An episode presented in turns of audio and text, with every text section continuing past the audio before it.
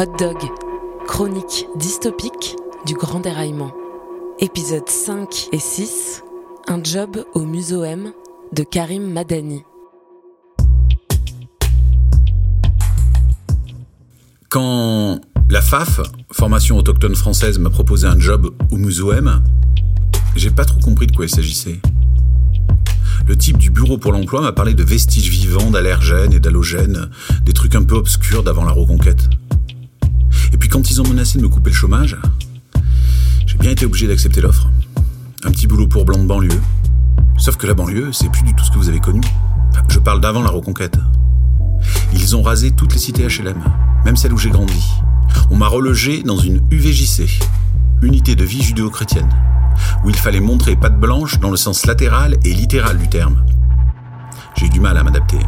La discipline martiale et moi, euh, ça fait deux. J'étais blanc et en même temps proche de tous les amis d'enfance du quartier, on m'a d'abord soumis à un programme de rééducation. J'ai passé deux mois dans un bootcamp dans les Yvelines à essayer d'oublier mon adolescence de métis culturel à Vitry et à devenir un BCBG. Un bon citoyen blanc genré. C'était ça ou cobaye dans un nouveau module d'eugénisme. Il n'y avait pas photo. Au fait, mon nom c'est Max. Mais mon numéro de BCBG c'est 13 13 57 89. je préfère qu'on m'appelle Max quand même.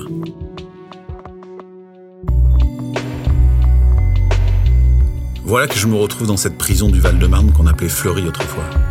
Sauf que le DRS, le directeur des ressources souchiennes, m'explique que la prison est devenue un établissement hybride entre le zoo et le musée musée d'histoire naturelle. J'habite la prendre sur le tas, une fois l'entretien terminé et le job raflé. Alors pas haut la main, hein.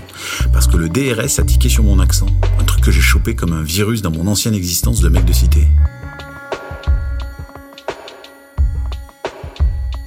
Je guide un groupe de visiteurs pendant une heure dans les corridors du Muséum, en leur montrant des espèces en voie de disparition.